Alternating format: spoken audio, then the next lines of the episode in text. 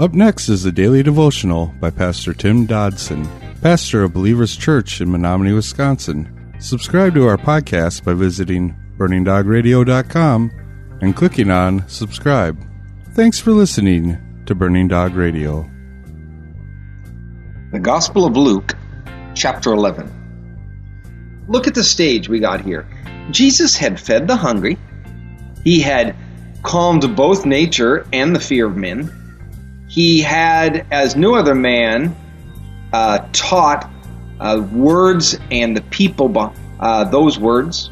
He healed all manner of sickness and healed all kinds of infirmities. He had even cast out evil spirits. And the ultimate, he even had raised the dead. And yet, still for many, this was not enough. And despite all that Christ has done, both in his earthly ministry as well as for us personally since that day, many of us, well, we continue to seek for more also, just like these guys. Thus, we're apt to treat our living Savior as a carnival magician or some sort of genie. It seems man left to himself, well, he just doesn't want to believe. He wants to live like he wants. He wants to live to do his own thing. Man wants no lord over him, and certainly not one who demands all he is and all that he has. Man's heart is quite naturally hard, and he is very obstinate in his unbelief. Jesus would give yet one more sign to put it all to rest. He said it would be the, quote, sign of Jonah, end quote. That he would be three days and three nights in the belly of the whale. What he was referring to here is the fact that he would be dead for three days and, like Jonah, he would rise again. And he seems to be saying quite clearly that if that would not convince a man, well, nothing would, nothing will. Verse 31 says, The queen of the south will rise up in the judgment with the men of this generation and will condemn them. For she came from the ends of the earth to hear wisdom of Solomon. And behold, one greater than Solomon is here. The men of Nineveh will stand up in the judgment with this generation and will condemn it.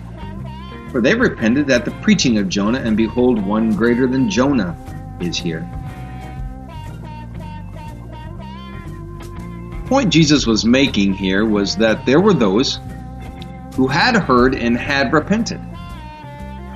He lists the queen of the south, that comes from Solomon's day, and he also listed the famously wicked population of Nineveh. They heard and they responded to God's grace.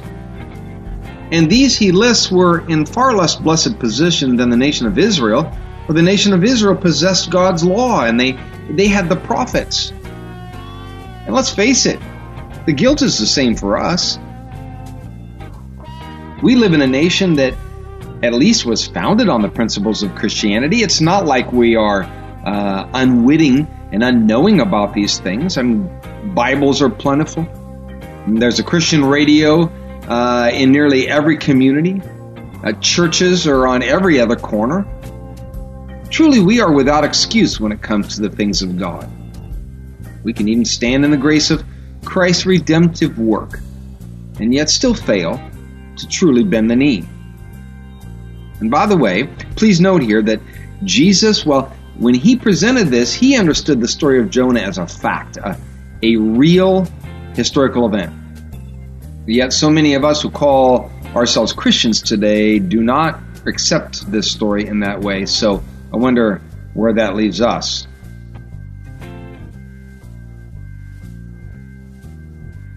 Verse 33 No one, when he has lit a lamp, puts it in a cellar or under a basket, but on a stand that those who come in may see the light. The lamp of the body is the eye. Therefore, when your eye is good, your whole body is also full of light. But when it is evil, your body also is full of darkness. Now, again, Jesus deals with the individual outward life that's manifesting his or her faith. He addresses the, well, let's call him the secret Christian. But he's really only there to tell them that there, in reality, is no such thing. Jesus uses some common sense examples to highlight the fact that if we are indeed born again, we don't try to hide that fact, but rather, in reality, we do just the opposite. His example is based on the ancient idea that light would enter the body through the eyes. So his point was if our eyes are good, then much light will be able to enter our lives. So the question must be asked How are your eyes? The good eye is one that has pure motives and sees only Christ and his purposes. Jesus uses the single eye, quote unquote, to denote singleness of purpose as well as singleness of focus. One vision, one goal. The book of James, speaking on this subject, says, A double minded man is unstable in all his ways. We must acknowledge that though Christ and through Christ, excuse me, there is only one light. Do we see that light? What is our focus today? Where is our heart today? Where is our treasure today? Because if our eyes are blind, then the point being here, our whole body is blind also. There cannot be two ways. Note that the issue here is not what you are seeing. Certainly, that indeed may be an issue also, but it is speaking rather of the health and the focus of the eye itself. So, if my eye sees the light, then I too will be full of light. But if it does not, then there will be only darkness. We often think that the issue and the danger, well, is somewhere out there in that nebulous area. But you know what? In truth, it is in here, inside us.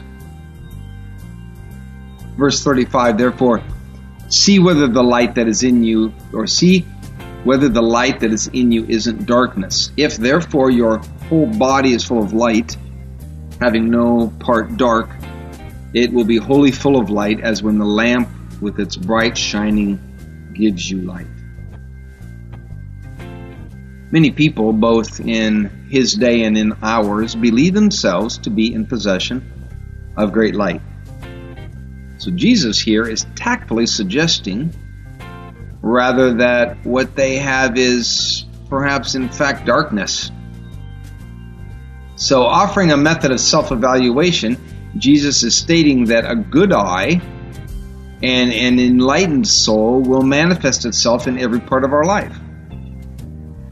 If we have the light, we will be full of light. The kind that overflows to those around us and will easily be noticed in a world of darkness, even, even without a word from us as to the witness of our faith. That kind of light is open to the world around us. It's no secret to us or to anyone that we might have contact with. John 8:12 says, "Again therefore Jesus spoke to them saying, I am the light of the world. He who follows me will not walk in the darkness, but will have the light of life." That was our daily devotions by Pastor Tim Dodson. For more information about Tim Dodson and Believers Church, visit jfbelievers.com.